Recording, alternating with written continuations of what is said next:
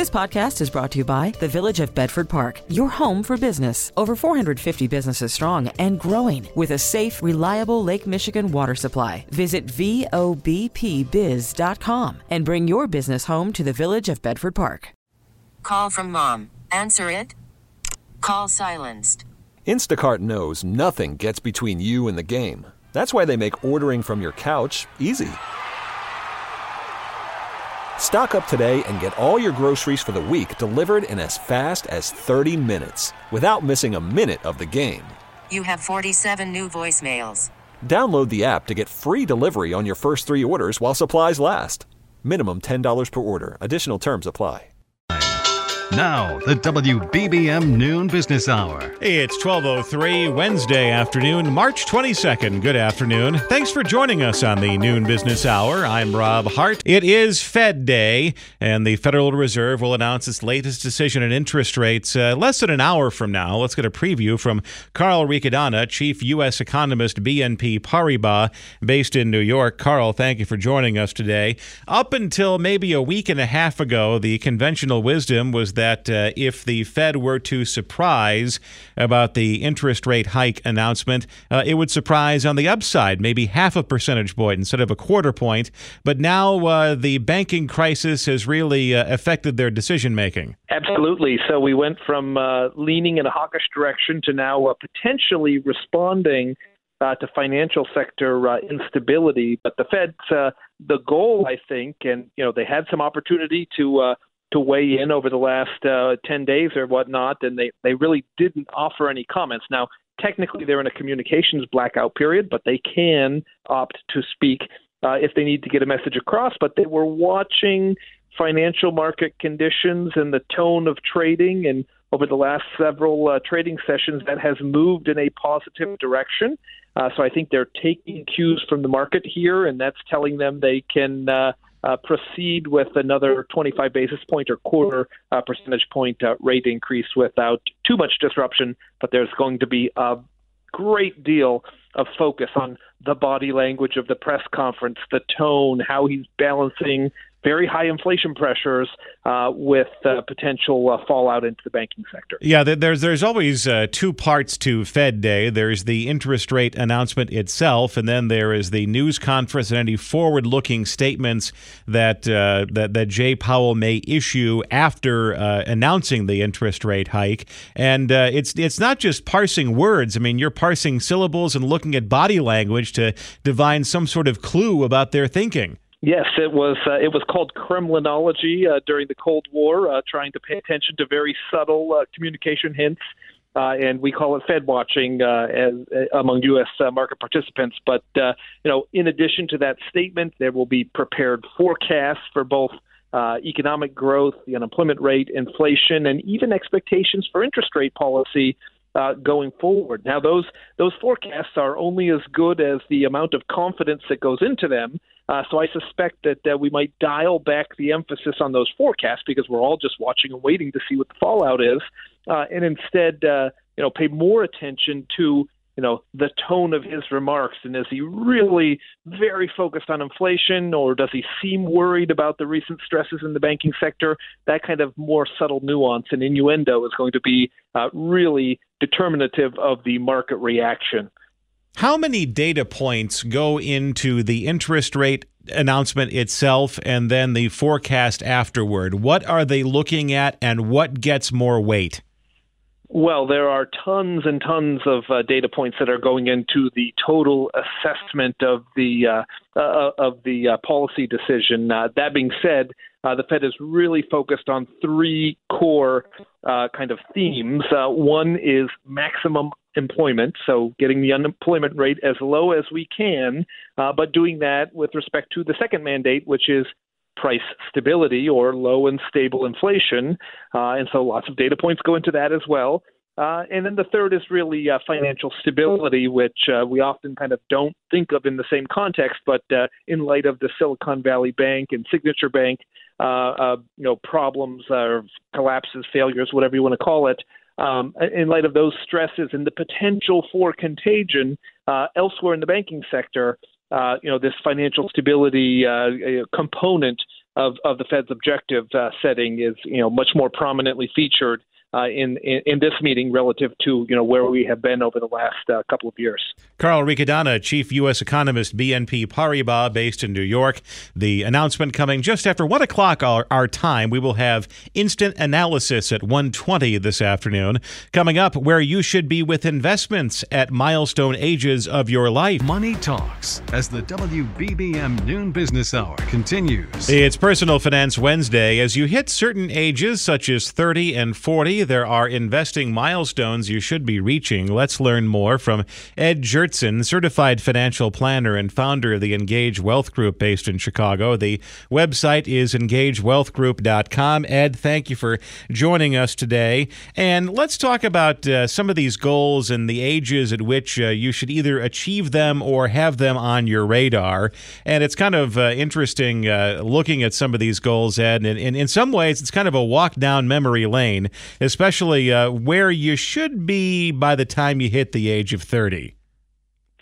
You know, what's important to remember, Rob, is, you know, for a lot of younger folks, it's like, welcome to the world of adulting. But what's really important as you go through your 20s and your 30s, don't measure yourself by some arbitrary timeline, right? Because everyone has a different path in life. And I think that's really important for your listeners to hear.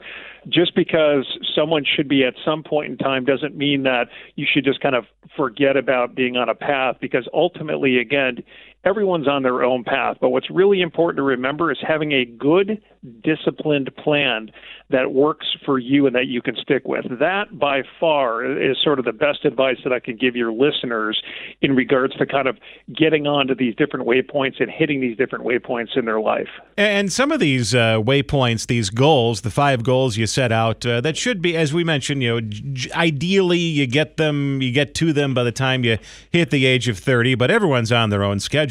And I, I don't like these segments that sound like we're hectoring people and telling them, well, this is what you're not doing.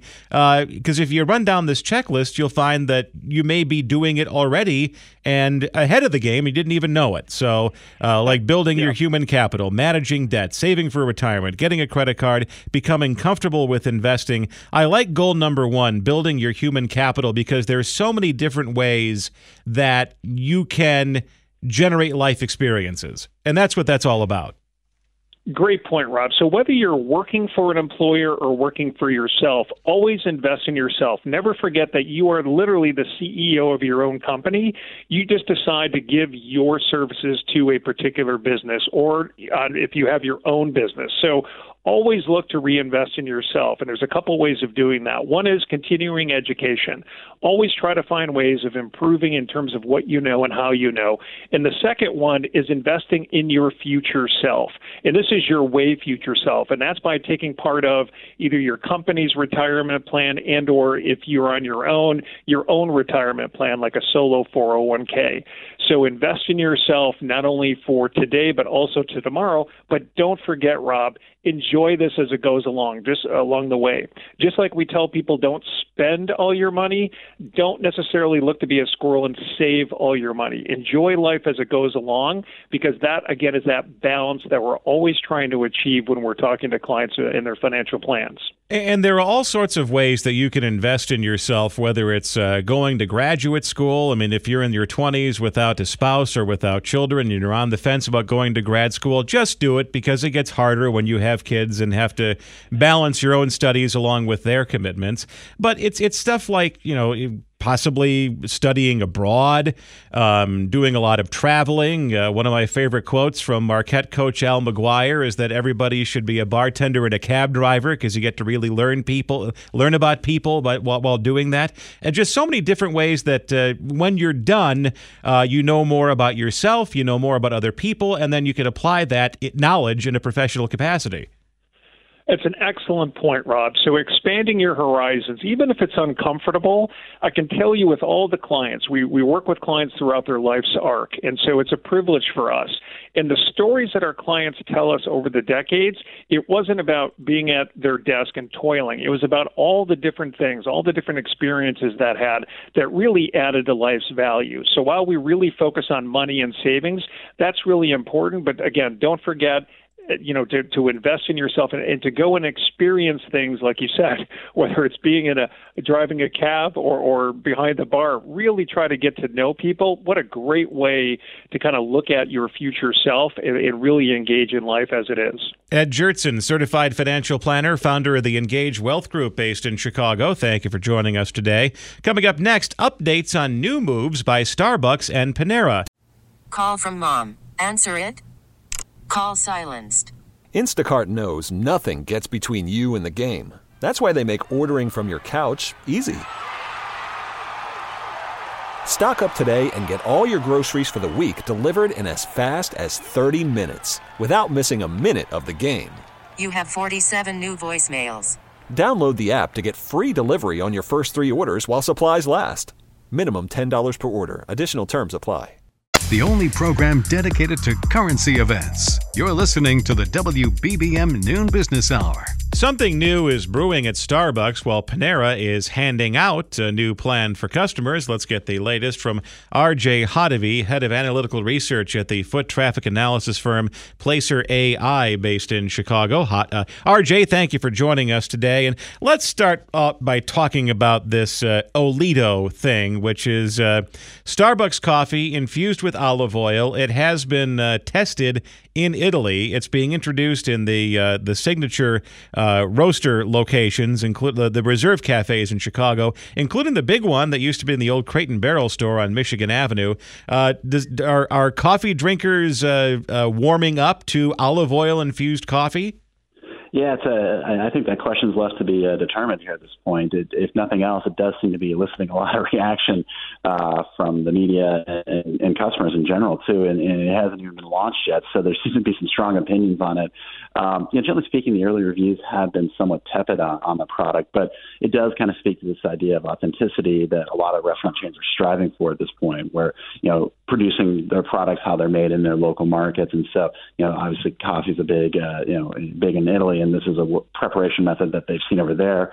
Uh, you know that said, we don't always have a 100% hit rate when things are, are, are made, uh, you know, in authentic fashion, and sometimes the you know menu items have to be tailored for the U.S. audience. So I think a lot of times there'll be uh, you know big to be determined on this one, and we'll see what happens of it. You know, it's worth noting that you know right now Starbucks is seeing a, a higher number of visitors total than they saw in um, you know the pre-pandemic, but the total number of visits is actually down. And so I think this is a way to create some interest and generate buzz around it. And you know, if nothing else, it, it shouldn't add a lot of complexity to the uh, the menu. So I, I think Starbucks will take it slow and figure out what they have here before uh, launching it on a wide scale, if they ever do that. So, th- so this is based on an actual uh, Italian coffee brewing tradition. This is not uh, the, the the byproduct of someone uh, reaching for creamer and grabbing the bottle of olive oil instead.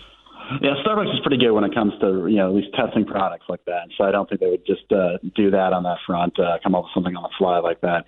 Uh, but it'll be interesting to see too. And you know we've had some cases where you know not every product Starbucks has, has introduced has landed and been part of the permanent rotations. So and again the the fact that they have the roastery and reserve stores uh, gives them another outlet. That's a product that they usually or those are locations that they use uh, you know tend to keep some of the more specialized products at anyways too. And I suspect that that may be where where it gets limited to is kind of being a product in those uh, those type of venues. And then, meantime, if you go to Panera to uh, pay for your muffin and cup of coffee in the morning, uh, you could potentially pay with your palm.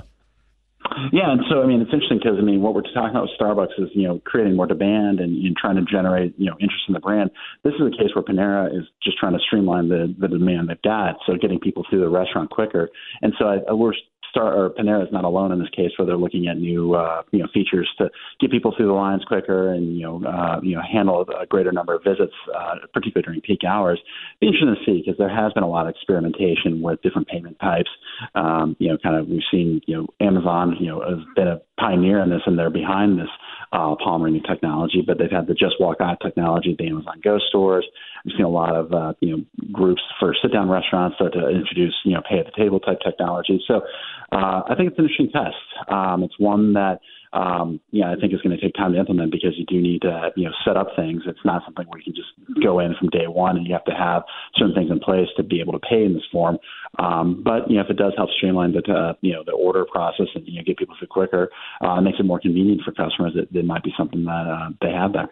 RJ Hottovy, head of analytical research at the foot traffic analysis firm Placer AI based in Chicago. Thank you for joining us today. Still to come in Personal Finance Wednesday, understanding your 401k retirement plan. The WBBM Noon Business Hour continues. Good afternoon. I'm Rob Hart. These are the top stories on News Radio WBBM. The Federal Reserve will announce its latest decision on interest rates about a half hour from now. Inflation, also a problem in countries other than the United States. Personal Finance Wednesday, the most important things you need to know about your 401k plan. And the Food and Drug Administration has given approval to a second brand of lab grown chicken. WBBM Business, the markets are are mixed right now. The Dow is down 83 points, the Nasdaq in positive territory up 9, S&P 500 is down 4. 46 degrees right now at O'Hare under cloudy skies, going up to 52 today. It's 1231. And topping our news at the half hour, the Federal Reserve will announce within the next half hour whether it will continue raising interest rates or take a pause. The latest from correspondent Donna Warder. Many economists expect the Fed to announce a relatively modest quarter point hike in its benchmark rate to roughly 4.9%, the highest point in nearly 16 years. Hiring is strong, consumers are still spending, and inflation is still high. But less than two weeks ago, Silicon Valley Bank failed in the second largest bank collapse in American history. That shock was followed by the failure of Signature Bank. The Fed is expected to treat inflation and financial turmoil as two separate problems, raising rates to address inflation and greater Fed lending to banks to calm the financial turmoil. Another rate hike today would be the ninth hike since March of last year. Donna Warder, Washington. Britain's inflation rate has risen for the first time in four months as high food and energy prices hit consumers already hit by a cost of living crisis. The Office for National Statistics says that the Consumer Price Index jumped to 10.4% in the 12 months through February from 10.1% the previous month. The figures surprising analysts who'd forecast inflation would slow to 9.9%. The data's increasing pressure on the Bank of England to approve an 11th consecutive interest rate increase when it meets on Thursday, regardless of concerns about the economic impact of strains on the global banking system. The office says high energy prices have continued to squeeze household budgets. Charles de Ledesma, London. It's 1232. Markets are mixed this afternoon. We're joined by Shah Gilani, Chief Investment Strategist, MoneyMorning.com. Shah, thank you for joining us today. It's the calm before the storm, the, the waiting period before the Fed interest rate announcement just after 1 o'clock Chicago time this afternoon. And then for the rest of the trading session shots, usually kind of a, a roller coaster as in investors wrap their heads around uh, what the Fed is trying to say. I don't think uh, we can expect anything other than a roller coaster this time around, Bob. The same same way because this time not only is the Fed decision important, what's more important is the market's reaction to that decision think the smart money says it's going to be a 25 basis point hike, and that is the Fed having to straddle higher inflation and wanting to probably raise 50 basis points with clearance from the ECB, which raised 50 basis points on their rate, and also the high inflation rate um, that your correspondent just talked about in the UK. So the Fed has to battle inflation at the same time. Everyone is aware now the country is facing a banking crisis. Make no mistake about it. This crisis is deeper deeper than most people think. So the Fed trying to straddle both is going to raise 25 basis points. The question really is, what will Chairman Powell say in his Q&A? How will he answer, address some of the questions he's going to be asked? There are going to be some hard put questions to him. And it's interesting to note uh, 15 years ago, of course, different uh, Fed chairman back then, different circumstances, and a much deeper financial crisis in 2008. But even as the as banks were failing, huge banks were failing in the summer of 08, the Fed was was very reluctant to cut interest rates even as the bottom was dropping out because they were that concerned about inflation. Well, I, they weren't as much concerned about inflation back then, Rob, as they were the perception of that cutting rates would send the message that there's real trouble going on in the banking community. Um, and this is probably why the bet is the smart bet is for 25 basis. Because if the Fed was uh, to say we're pausing here, the reaction from markets would probably be, oh goodness, things must be worse than we thought with the banks. That's why the Fed can't afford to raise. And that's the game theory that says, you know, 25 basis points to stem the possibility of a run on banks, a further run on banks. What's the relationship between markets and the Fed? I mean, who listens to whom here? Because obviously investors are placing bets on a certain course of action. The Fed will make its decision based on a number of data points, uh, maybe a little bit of input from the market. So, who has the louder voice in this particular relationship? Well, the Fed has all of the the entire voice, and he has the Fed has uh, uh, essentially the attention of the entire investing community, and for good reason, because the Fed really dictates the course of interest rates, and that dictates the course of the economy. And right now, it's it's no matter what the Fed says, the truth of the matter is it's how the market reacts. And the Fed can say something that sounds hawkish, the market can go higher. The Fed can say something that sounds dovish, the market can go lower. It's a matter of what investors' perception is that the Fed's next move is going to be. I'm betting that they're likely to do the 25 basis point hikes, and I think markets will like that. I think the equity markets could rally on the 25 basis point hike as long as Chairman Powell doesn't say anything negative about the banking, the state of the banking community in the U.S. Shah Gilani, Chief Investment Strategist, MoneyMorning.com. Thank you for joining us today. That interest rate announcement coming up after 1 o'clock this afternoon. Coming up next in Personal Finance Wednesday, a need to know guide for 401k retirement accounts. Because money matters. This is the WBBM Noon Business Hour. It's Personal Finance Wednesday, and this afternoon we're delving into 401k plans and some of the key fundamentals. We're joined by Mark Horner, wealth advisor at Fairhaven Wealth Management in Wheaton, the website fairhavenwealth.com. Mark, thanks for joining us today. Now, for most people, a 401k, they make the election to uh, to to to divert X amount of their take home pay or their pre tax pay into uh, their 401k account. They set it and forget it, and then they come to you when they're 55. But there's a lot of stuff you have to learn in between.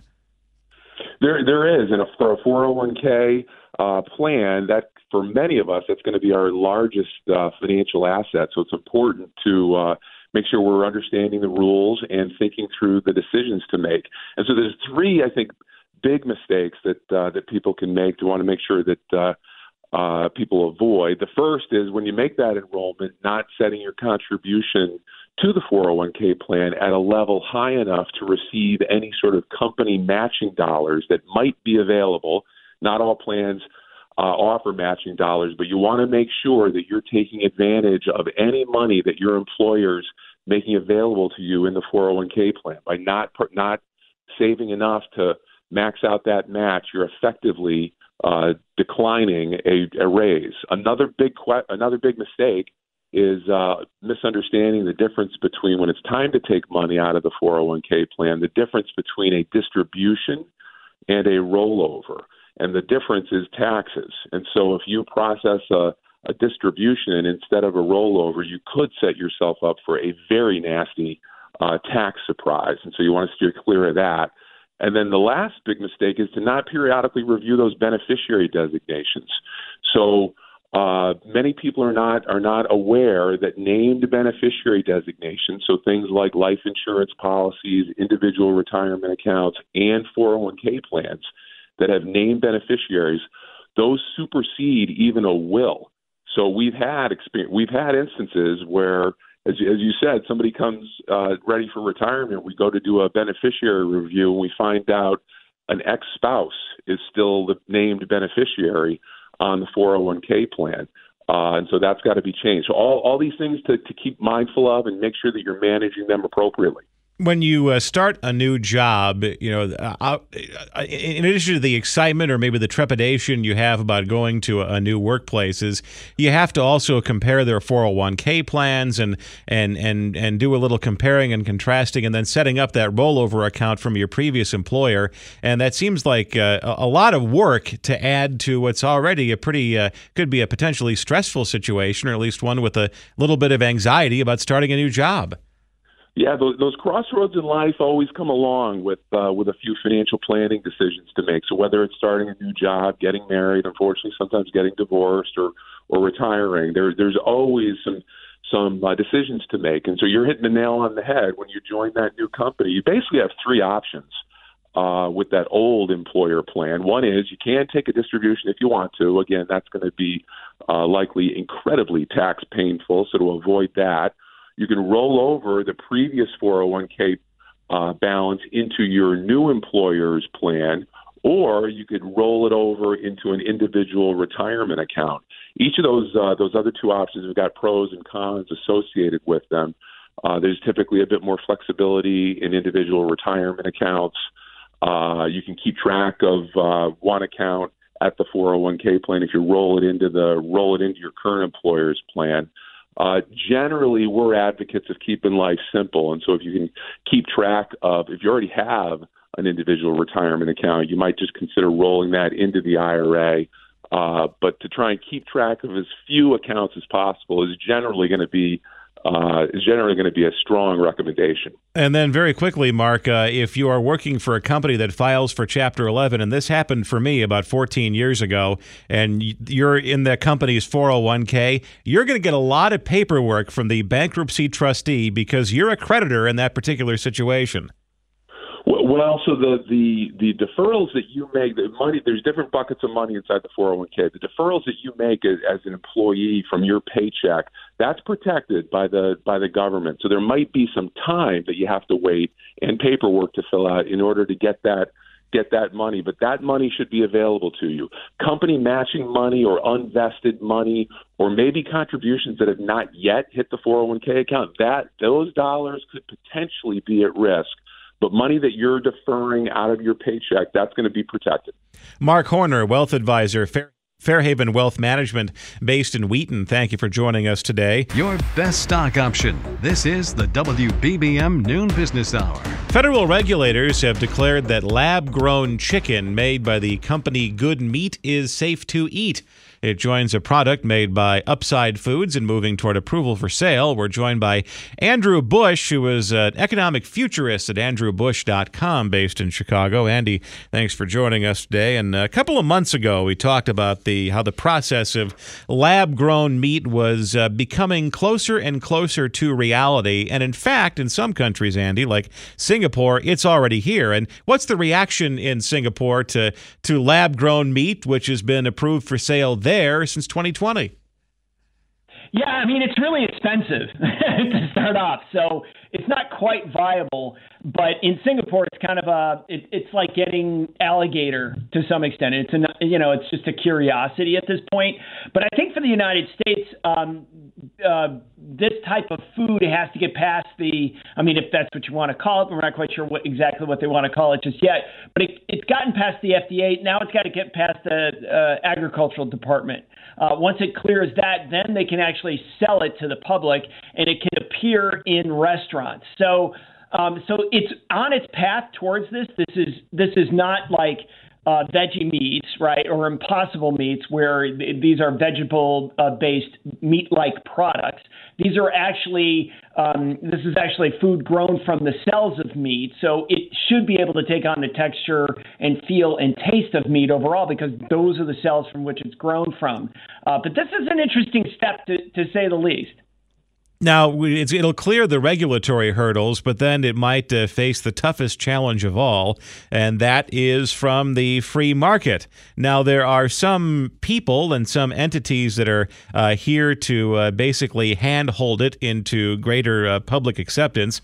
I mean, one of the board members of Good Meat is uh, Chef Jose Andres. He'll start serving the cultured meat in Washington sometime this year. So, when when when let's say we get to the point where it's on on a restaurant menu, do you say it's cultured meat or just say, hey, it's chicken?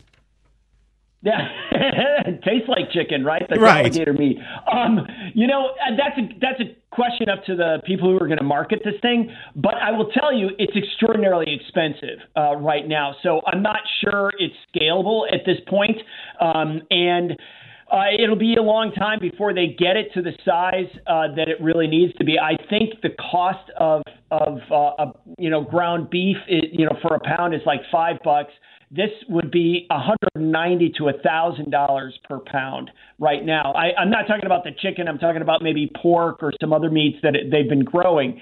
But the point is, is like, look we're at the forefront of this change in technology and change in the way that we look at our food structure. And I would say this as GPT-4 comes into play, we're going to get better and better at creating the compounds and the mixtures of things that we want uh, in our food that makes it safer, that makes it taste better, and probably makes it a lot cheaper. So while a lot of people can dismiss this right now, I would say, you know, slow your roll. There's some really interesting things coming that will uh, reduce the cost of this, but also increase uh, the flavor and the texture of it. So let's see what happens. This is a very interesting development. The fact that the U.S. government has given its first green light uh, from the FDA is a good step in that direction. Andrew Busch, thanks for joining us this afternoon. It's- we really need new phones. T Mobile will cover the cost of four amazing new iPhone 15s, and each line is only $25 a month. New iPhone 15s? Only at T Mobile get four iPhone 15s on us and four lines for 25 bucks per line per month with eligible trade in when you switch.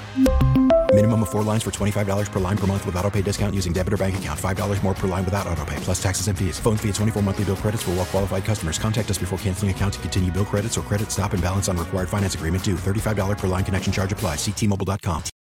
Oh.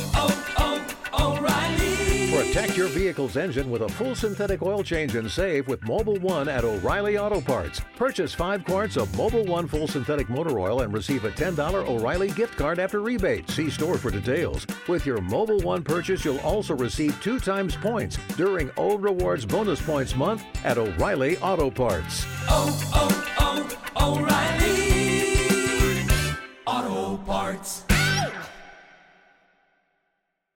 We get it. Attention spans just aren't what they used to be heads in social media and eyes on Netflix. But what do people do with their ears? Well, for one, they're listening to audio. Americans spend 4.4 hours with audio every day. Oh, and you want the proof? Well, you just sat through this ad that's now approaching 30 seconds. What could you say to a potential customer in 30 seconds? Let Audacy put together a media plan tailor made for your unique marketing needs. Advertise with Audacy. Visit ads.audacy.com.